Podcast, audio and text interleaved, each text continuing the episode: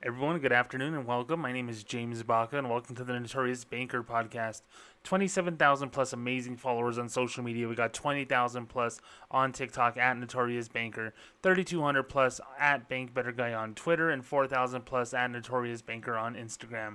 I am also the author of High Risk Transaction, the Ryan Coogler Bank of America incident, now available in Kindle and paperback format on Amazon, and a soon to be released book on Zelle name still to be determined, coming very, very soon. Guys, thank you so much for your love and support. I do appreciate it. I do appreciate you listening to these 40 second intros about me. I, I, I do get a big head sometimes, and I do have a huge head in reality too. But I really appreciate you listening to this podcast. It is August the 24th, 2022. I am hard at work on my book about Zelle uh, we're nearing the end, and then we're going to start to get to some editing. So I'm really excited to show you what I'm working on. It's my personal opinions, my personal thoughts about a very, very horrible product that big banks are pushing on their customers pretty much. You may hear a little desk fan in the background. It's the desk fan that I stole from Bank of America in 2018, right before my branch closed and I lost my job. Um, but it's a nice, kind of warm day outside. It's been raining the last four days. It's been beautiful. It's been amazing. Uh, I was going to record a podcast on Sunday, but my wife and I decided to paint our bedroom. And what was a two hour scheduled job ended up taking two days. And we're still kind of working on doing the finishing touches. And all I can tell you is I hope to God the Notorious Banker works out because I cannot do blue collar work. Being a painter, being a person who moves furniture, as big as I am, as strong as I am, that is just not for me. I cannot do it. We're going to talk about a couple of things in today's podcast, but I do want to let you know that, you know, as my book is nearing completion here, you know, these podcasts, like I said, are becoming kind of sparse. You know, I've I only did four the last couple of months, and I want to make sure that I do at least one a week, which is four a month but at the same time, you know, there's times where I want to prioritize what's really important in the moment. And there is a lot of stories that are going on in the banking world, and I do want to talk about them. I'm going to talk about a couple today, but I want to let you know that if I go 10 days without recording a podcast, it is not me losing interest in this subject. I am fully immersed. I hate that word, but I am fully immersed in the banking industry, everything about it. Had an amazing conversation with a colleague yesterday um, someone who was asking me questions about my thoughts on my particular industry and my particular bank um, that I talk about all the time. And I got to tell you, it's important to have these conversations because as time goes on and the four year anniversary of me leaving Bank of America goes on, we're going to talk about that in today's podcast. Uh, my memories don't fade. The reason why I do this is because of the memories that I had working at Bank of America, the memories that I had being a Bank of America customer, the memories that I have being on social media and seeing the hurt that big banks inflict on their customers. So again, thank you so much for listening to this podcast. Of course, it's available on Spotify, Apple Podcasts, or wherever you get your podcasts. I believe I'm on iHeartRadio as well. And um, it's one of those things where I don't listen to as many podcasts as I did before, um, mainly because I'm not into uh, pro wrestling at the moment as much as I was a couple of years ago do a lot of sports podcasts. I do the Keith Olbermann podcast because I kind of model my commentary after his, even though politically we may not be 100% on the same page. I will tell you one thing I love the way he speaks, I love the way he thinks because that's the way that I think. Um, so, in today's podcast, we're going to just kind of celebrate my four year anniversary of me getting fired from Bank of America. Just going to share some thoughts on that in the second segment. But the first segment is something that popped up just yesterday Guess what we're talking about, my friends? EDD. Yes, EDD, California unemployment, which is, um, you know, the caretaker is Bank of America. They're the ones that have the, the purse strings. They're the ones that have the distribution for California unemployment.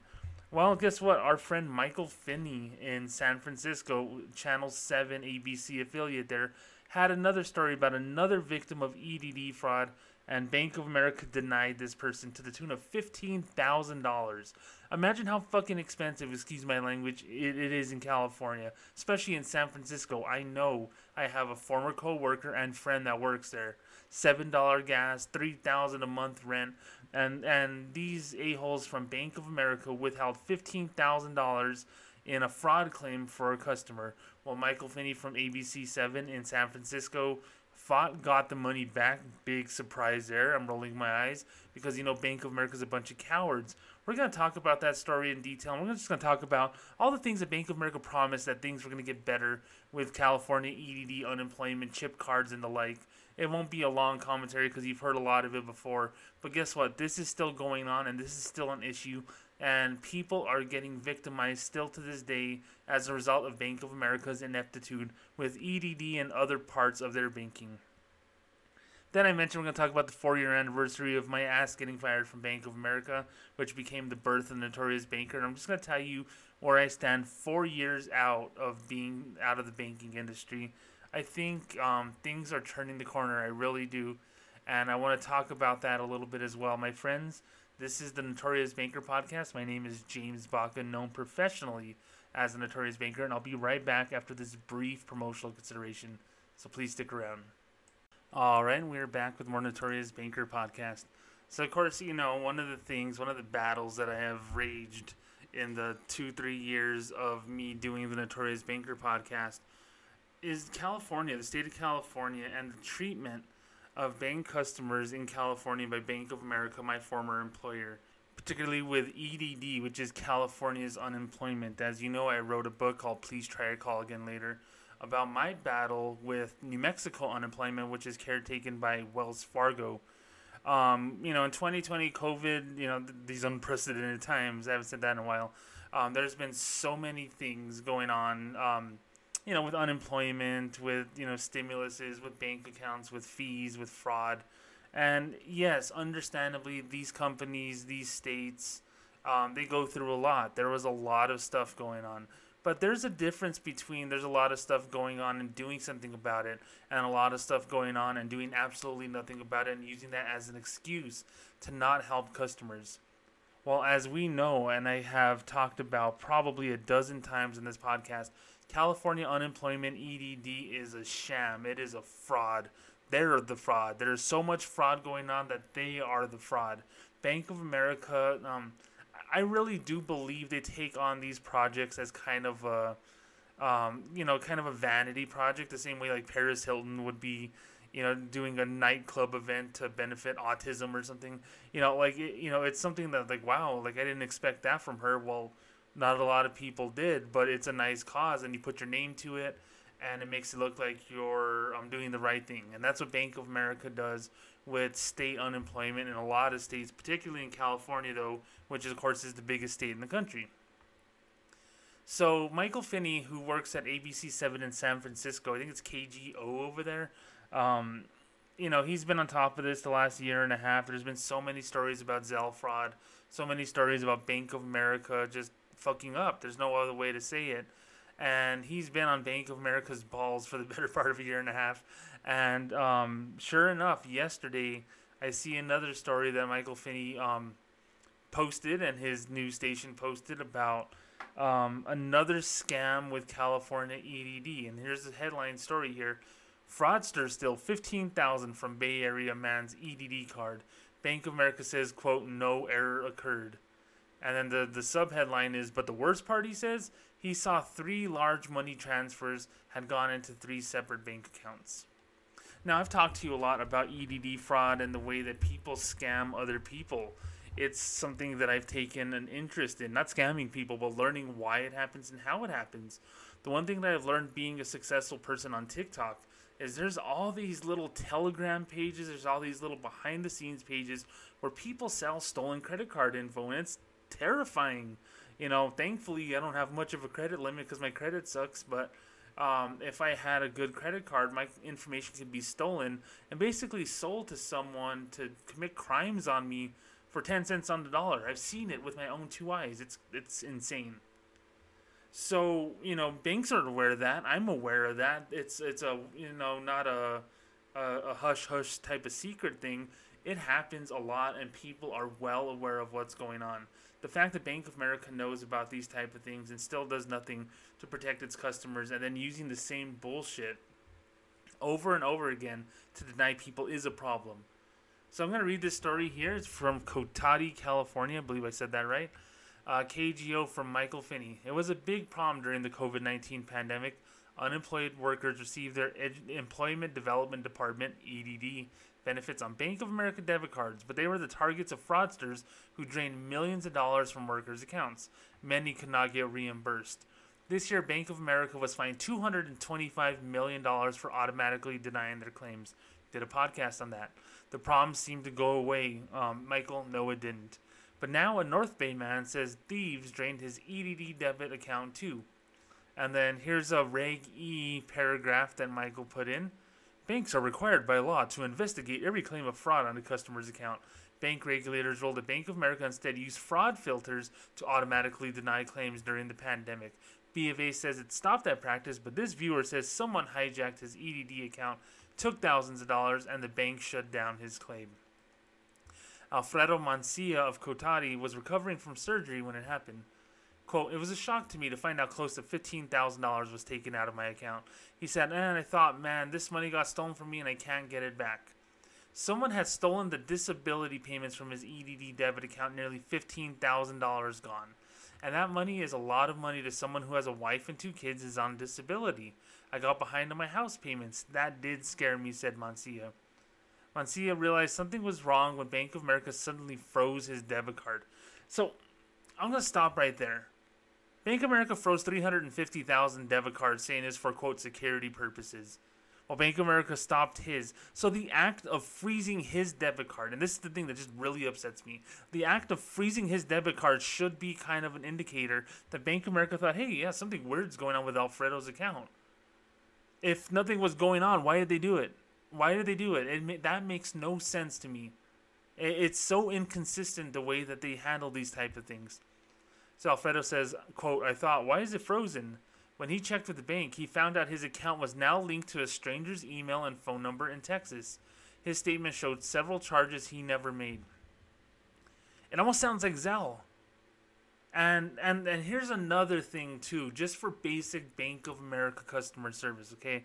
And I'm talking to you as a Bank of America former manager, someone who knows policy and procedure, and someone who would get grilled and called on this BS if I worked at this place. He found out his account was now linked to a stranger's email and phone number in Texas.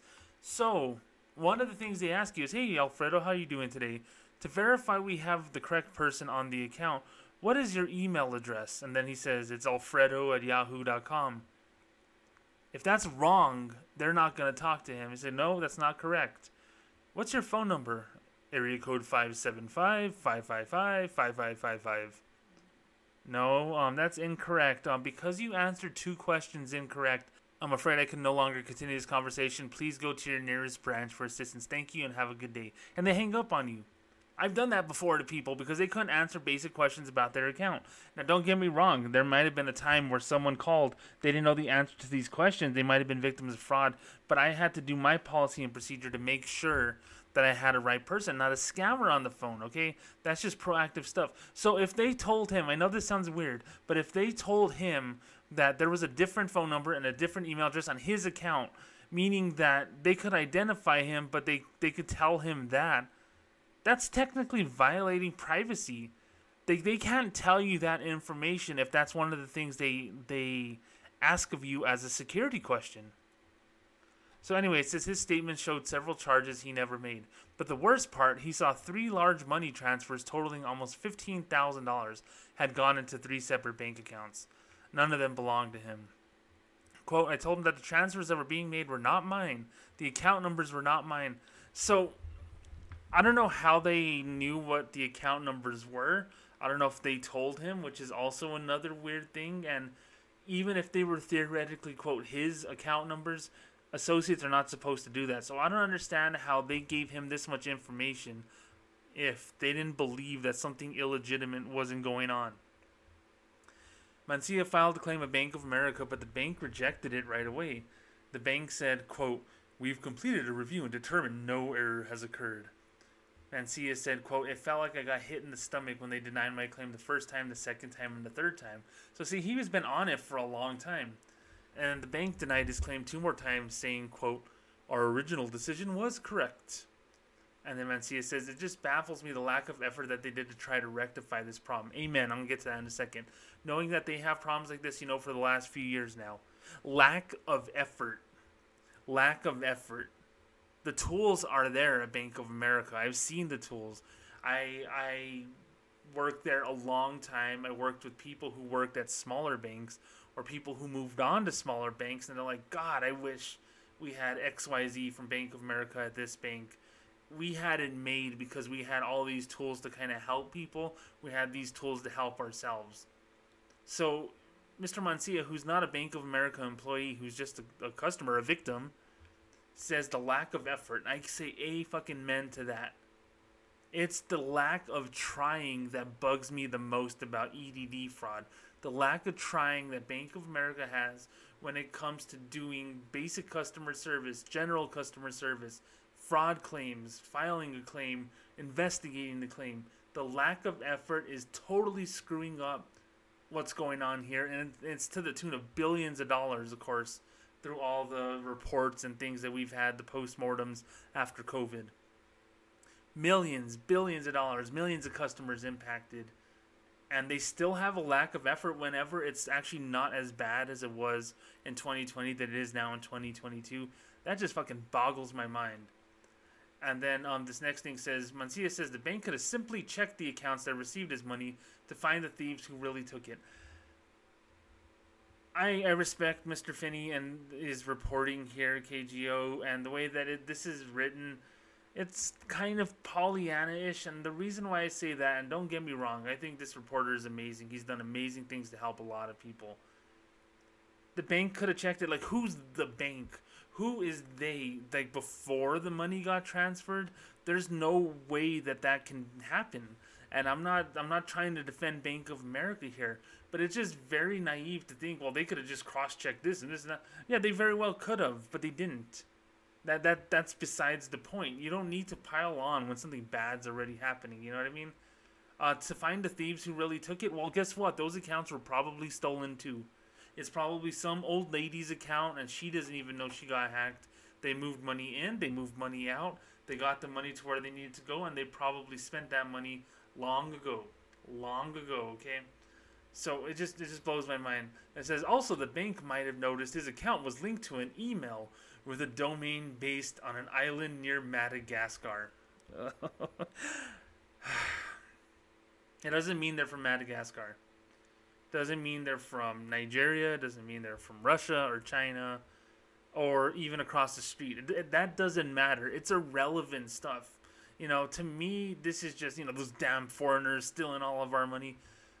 No, no, it's not. Okay, so here's the thing I have some Gmail accounts that I use for my work, personal and stuff like that. I have some like grocery store rewards clubs, you know, Burger King, McDonald's, all these things tied to a .xyz domain name and tied to a .info, tied to a dot .club. I hate those domain names dot .club, dot .xyz, dot .book, dot .movie but you know what? Sometimes it's so much easier to get those type of domain names. So the domain name does not bother me. The email, the bank might have noticed. The bank doesn't notice shit, okay? The bank doesn't notice those things. There's been times when I worked as a banker and I had to ask a customer their email address and you know their email address is i love 420-69 at yahoo.com it's embarrassing to them it's embarrassing to me it's a weird conversation to have um, but I'm not going to flag an account for them having a stupid email address. I've had a stupid email address for 25 years. So the domain email thing, that whatever. Don't make it worse than it already is, which is horrible fraud. Quote, they would have seen that my name was not on them. It's ridiculous they wouldn't want to do anything to correct it. I don't know if they mean the email, I don't know if they mean the bank transfers, whatever. That part doesn't matter, and I understand the customer's frustration there. But don't make a mountain a bigger mountain, okay? The mountain's hard enough to climb. Don't throw all this extra stuff in there to make it seem like you're more of a victim than you already are. And I'm not saying that in a, in a to downplay it. I'm saying you're a victim. You really are. But whenever you say, well, they didn't do this, they didn't do that, you're just looking for reasons. You're just punching someone when they're stunned. And guess what? Bank of America's stunned whenever all this shit gets thrown back at them for all the crap that they do. Seven on your side asked Bank of America if it used an automated fraud filter to decide his claim. A spokesperson said, Oh, I wonder who that was. Bill Halldin, hello? Quote, We have not used that filter in more than a year. Uh, whatever, it doesn't matter. Filter or not, they do this shit without the filter, trust me. So, guess what happened? However, the bank did reverse its decision and put that money back into Mancilla's account. Mancilla was amazed.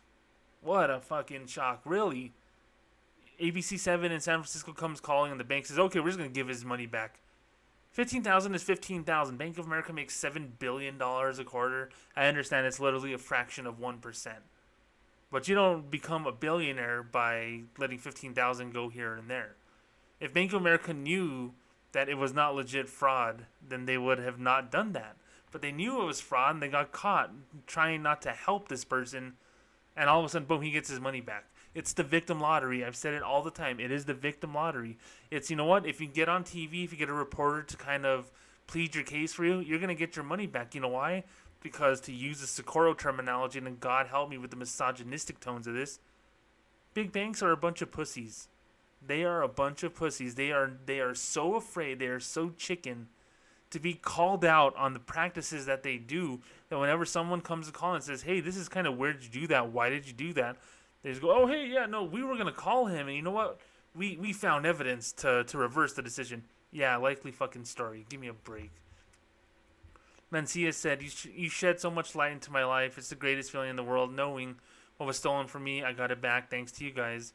So parties at my house next weekend. He says, "I know you're saying that to be kind of funny, whatever, but you know, this is something that is not funny. It's one person who gets his money back. It's another person who doesn't get their money back, and this stress goes on over and over and over again." I've often said I don't understand how these EDD fraud claims people don't have high suicide rates for God's sakes the stress they may have of getting these phone calls with the exact same claim over and over again. They know that fraud is happening and they have to pretend that they have to go through these investigations as if something was going to uncover some massive scheme of, of fraudulent claims being placed or something. It's just utterly ridiculous, okay? Bank of America says that it actually helped to stop much of the fraud that plagued relief programs during the pandemic. I can't even stop myself from laughing reading that statement. Yeah, it actually helped. Um, you know, I'm writing a book about Zelle. I'm trying really hard not to write it about Bank of America, although I have to give my B of A stories there in order to, you know, in order to kind of just shed context into what's going on here. And the one thing that I learned about my writing is I use the word actually, um, actually a lot Bank of America says it actually helped to stop much of the fraud. Just say Bank of America says it helped to stop much of the fraud. You know, whenever Bank of America says something like that, uses an adjective, um, it's unnecessary. There's really no need for that because we know that they didn't do it, and they said they tried to help to stop most of the relief programs. Well, um, yeah, you froze 350,000 cards for people who weren't fraudsters and they couldn't eat, they couldn't pay their rent, they couldn't pay their bills. Good job, guys. the bank also said it no longer wants to be the provider of EDD debit cards. This will be its last year under contract. Um, what happened to the chip cards? I don't know. Now, you know, here's the thing. They no longer want to do it because, like I said, it's a vanity project for them. Whenever you have, you know, 100,000 people filing for unemployment, yeah, that's one thing. You know, you can probably turn that out, hire a few hundred people. You could have a nice little operation there. 40 million people in California, and half of them are filing unemployment claims, including Scott Peterson, convicted murderer, and other people. Yeah, I would probably not want to work there, and I probably wouldn't want to be involved with that department either. There was so much of that bullshit that was going on. It was just frustrating and ridiculous. And I just really just. I understand why Bank of America doesn't want anything to do with it, but at the same time, I hate them for wanting to do that because I know I know what they're capable of. And, you know, denying claims on a smaller scale happens all the time. It happened all the time in my area. But denying claims to the level that they did in California, impacting it, yes, they lost hundreds of millions, if not billions of dollars to fraudulent claims. We understand that. But just because someone stole something doesn't mean you punish me. Just because something happened with someone else doesn't mean you punish the other person. That's not the way that it works. So I would gladly say yes, get the fuck out of EDD, um, debit cards, and just the customer service part of it, Bank of America. It says it'll be the last year under contract. Well, we'll see what happens. I, I don't know what's going to happen. But I do know one thing. They're washing their hands of something that they never really wanted to be a part of, and that was actually helping people. I used the word actually there, I'm sorry. Um, to help people is something that really takes a lot of effort. It really takes a lot within you to care enough to want to help someone. I can tell you firsthand the Bank of America does not care about people whenever they're victims of crimes. This man was a victim of crime. Now, you know, Madagascar email and all this bullshit notwithstanding, three structured transfers totaling $15,000, which I'm assuming is 555, 5000 each. How does that not set off a red flag? Yes, they froze his card, but how does that second one get through? It's very unorthodox. It's very unorthodox how that happens. I did a demonstration video about the huge security flaws a Bank of America EDD uh, website had, and I go over those over and over again because like there's no way to kind of restrict someone from committing massive fraud on you um, with that particular website. You know, if someone has enough information, they can get through and they can screw you over. And I went over that two years ago. I, I did a lot of interviews. We talked about it. And it's sad to say that this still happens. We are still talking about this to this day. And I got to tell you, it is the most frustrating thing I think I have ever seen. You know, I I don't understand how someone can be so bad. How they can be so bad at doing one particular thing and that's just managing unemployment. They get money from the state. It's like here's the money for unemployment and then here you go, James, here you go, Alfredo. Here's five hundred dollars, here's a thousand dollars finally, and this is just my personal opinion, although I don't know Alfredo's um, banking history. I don't know wh- why or who he banks with or why he banks there or whatever. Um, if he got that in a lump sum and it was just sitting on this very unprotected debit card and he had a bank account, I'm going to put 25% blame on the customer there that that card, that EDD debit card, is not a bank account. It doesn't have the same rights. It doesn't have the same feels as a bank account. Okay, it's it's just a piece of plastic that the bank linked to you to give you money. No account benefits whatsoever. Okay, and yes, you have fraud protection. Blah blah blah blah blah. It's different when you're an actual customer of an actual bank. So whenever you get that money in there and you go, well, I'm gonna keep some for a rainy day and I'm going to move this over to this bank account. No, move it all to the bank that you trust. Open another bank account at the bank you trust. Throw it in there in case of emergency, break glass, and it's there for you. Not with a bank that you don't bank with, that you don't deal with, that if you get burned, they're not going to help you. So I put that in a lot of people, although he may very well be unbanked or underbanked and that might be the reason why I got stuck there. I could tell you that that still happens to this day. Well, if it did happen to this day, you need to figure out a better way uh, to to get this out of Bank of America's hands. Even if you go the prepaid card route at like Walgreens or something, just for God's sakes, find the easiest way to get it away from Bank of America because you're putting yourself at risk by trusting them. Now, look, I've said it over and over again. The bank is not going to change its stripes. Tiger doesn't change its stripes, and Bank of America is not going to change stripes when it comes to fraud protection. That being said, because there are so many stories like this, people learning for the first time how to file unemployment, or people still waiting on unemployment for almost two years ago, you need to be cognizant of what's going on in the world around you. You need to be Googling and say, hey, what's this EDD thing? Is there any stories about EDD? If someone got fraud committed on them, that the bank fixed it there's a lot of things happening that a lot of people don't do and one of the reasons why I do this podcast is to be proactive and say one thing hey this can happen to you so watch your ass watch watch what happens around you because guess what the bank is not going to be there to help you in the event of something bad happening. You have to protect yourself. Michael finney from kgo in san francisco is not going to be there to rescue everyone's money. They're going to pick a couple of people here and there. They're going to tell the stories. They're going to get their money back. They're going to pat themselves on the back, which I totally pat him on the back as well. But Alfredo is not millions of people. Alfredo is one person, and there are still millions of people impacted by this. So you got to do your best part to make sure that it doesn't happen to you by getting the fuck out of Bank of America's EDD card, period, end of story. After this brief promotional consideration, I'll be right back with just kind of a little mini narrative about my four year anniversary of being liberated from Bank of America, so please stick around. Alright, guys, I'm back with more Notorious Banker, my final segment of the day. So I posted a podcast on August 13th telling you that I was going to post a podcast on August 17th, which is my anniversary of my termination from Bank of America. That was one week ago. I apologize for not doing it then. I was a busy person writing this book, trying to figure out life. Uh, but guess what? I'm still thinking about it, still talking about it because I found out that my branch manager may not be the branch manager of that branch anymore. Um, there was a posting for financial center manager in Las Cruces, New Mexico, my town, on Bank of America's career site. And I'm just wondering what the shit happened. Like I was so confused as to what the hell happened with Bank of America and particularly this manager who was my my mentor for many years, someone who actually, you know, put me under her wing and, and helped me fly, not to sound cliche, but I did well with this person. So I'm wondering if this person is still with the company and if not, what's going on. Never had a problem with her.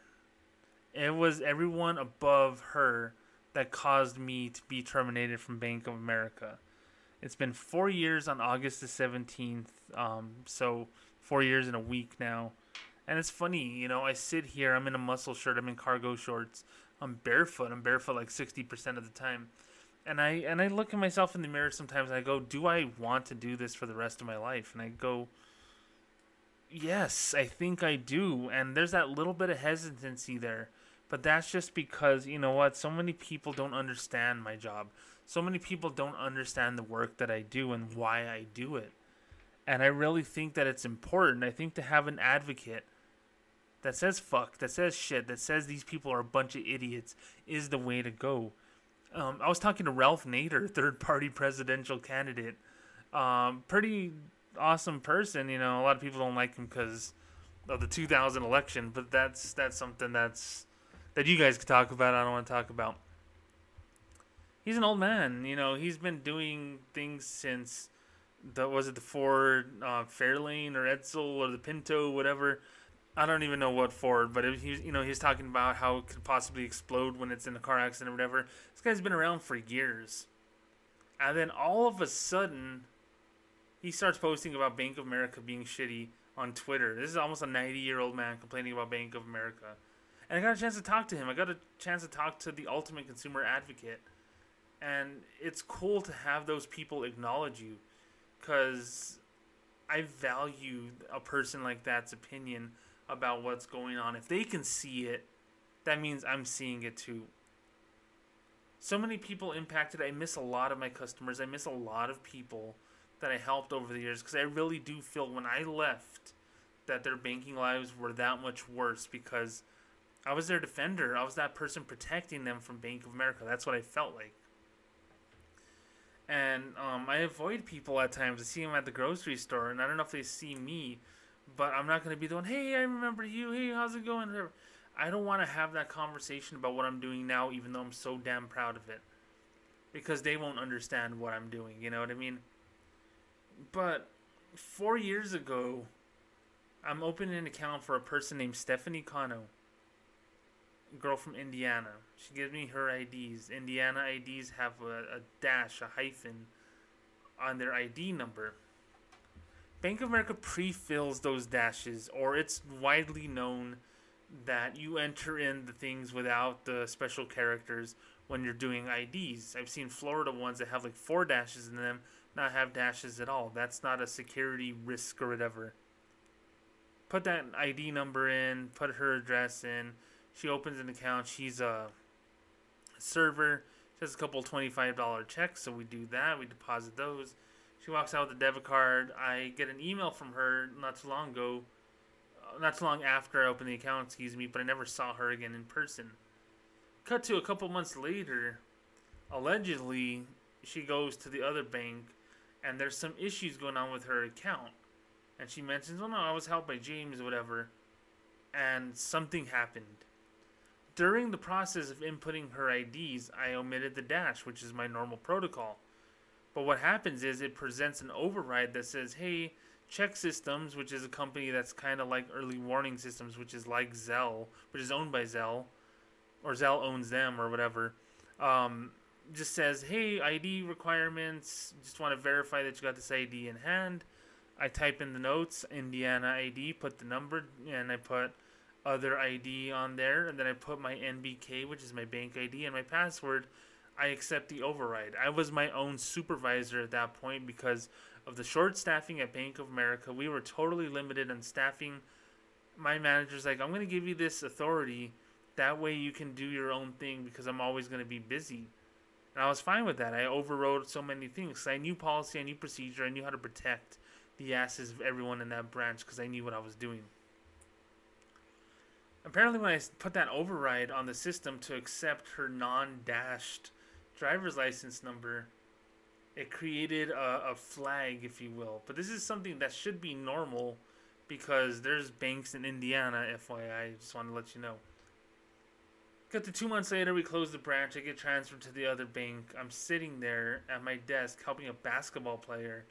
Then I get an email from Bank of America Corporate Security wanting me to go to El Paso to discuss something that I did. And they wanted to talk on August 14th at 8 a.m. sharp, which means I had to leave here at like 6 in the morning to get there on time. I was scared shitless. I remember laying in bed that night with my wife. I couldn't go to sleep. I just was like, what can they possibly want from me? I knew that that email was bad. I never had an email like that over 13 years. I was scared shitless. I'm like, I'm gonna get fired for what? What did I do? I'm the safest person with the most audit friendly manager I think ever. I that's that's the truth. That is the truth. She was good at what she did. The investigator, whose name is Cherie Lullman, out of Dallas, she flew to fucking Dallas from Dallas to El Paso to talk to me.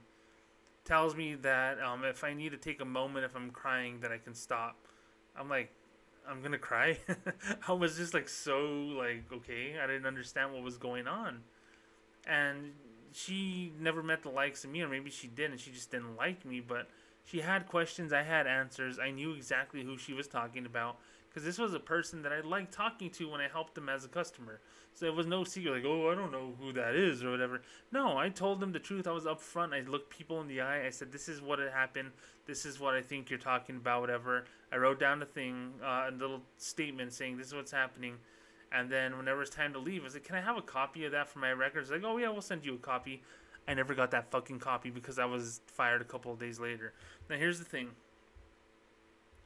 abusing my override authority is the richest way, and I'm rolling my eyes as I say that, of firing yours truly, the notorious banker. Because I was my own supervisor, so I was allowed to override my, my authority uh, or override my account issues because I had the authority. I wasn't trying to make myself look good, I was trying to help a customer. I helped that customer, and the only way to help them was to just say, hey, I viewed their ID. It looks valid. It is valid. Here is my initials here's my password that says I I entrust myself in this person. But then what I've come to find over the last four years is that supervisor authority for my role is something that really shouldn't be there. It was there kind of as a convenience thing for my branch, but in reality, and this is my personal opinion, you could use supervisor override authority as a means of framing someone, and I really do believe that I was framed and fired as a result of that at Bank of America to go from not having a write up to being terminated is just just blows my mind. I got screwed out of quarter two 2018 bonus pay. I got screwed out of severance that every one of my coworkers got whenever our branch was to close.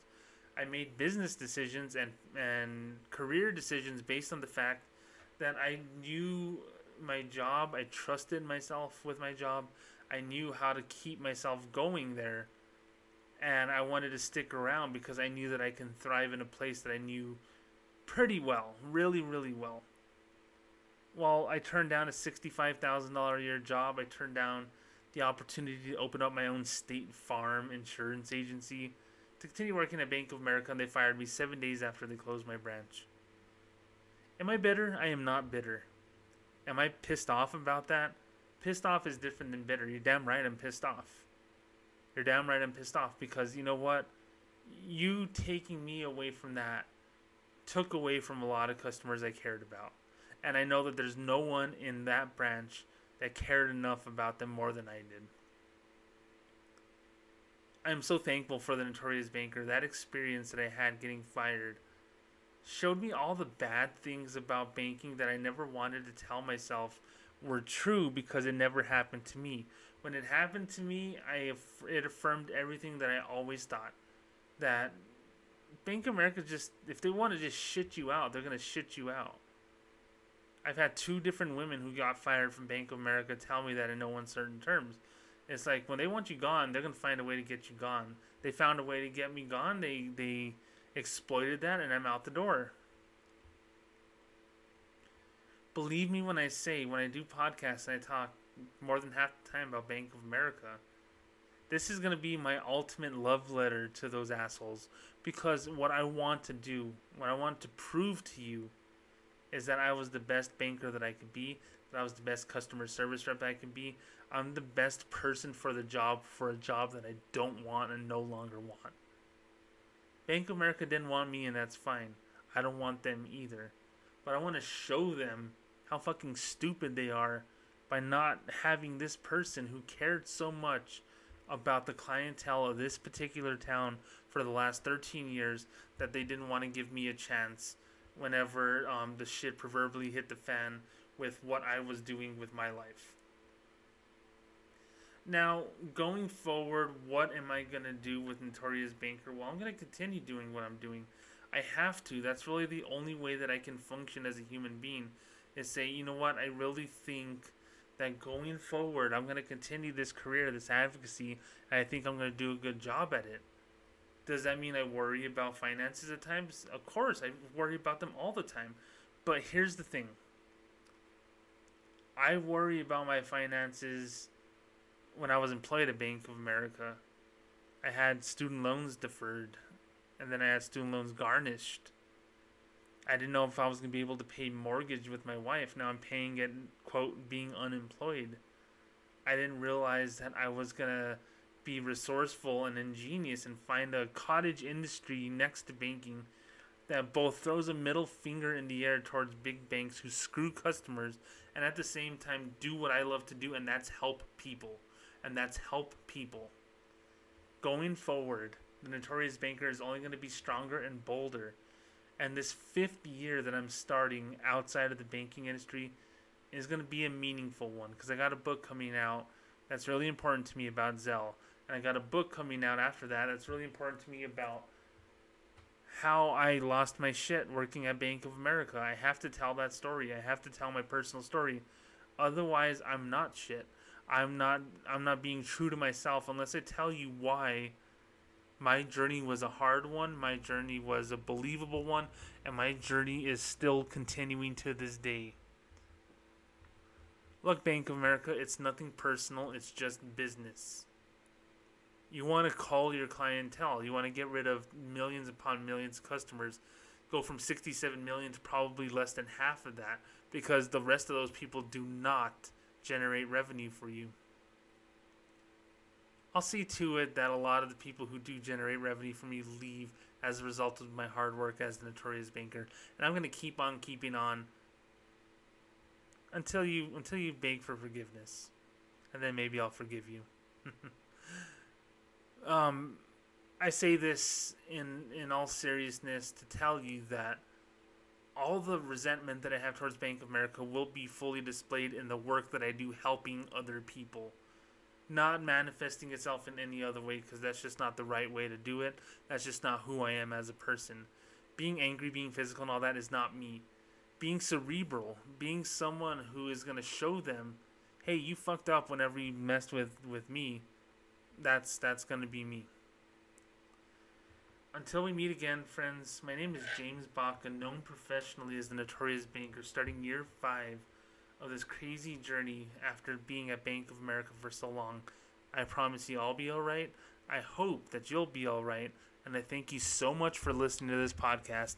I will be back with another podcast in a few days or as breaking news warrants. I should have more information on my new book coming up in the next podcast as well. So until we meet again, my friends, my name is James Baca signing off. Thank you so much for listening to my podcast, and you have a great day.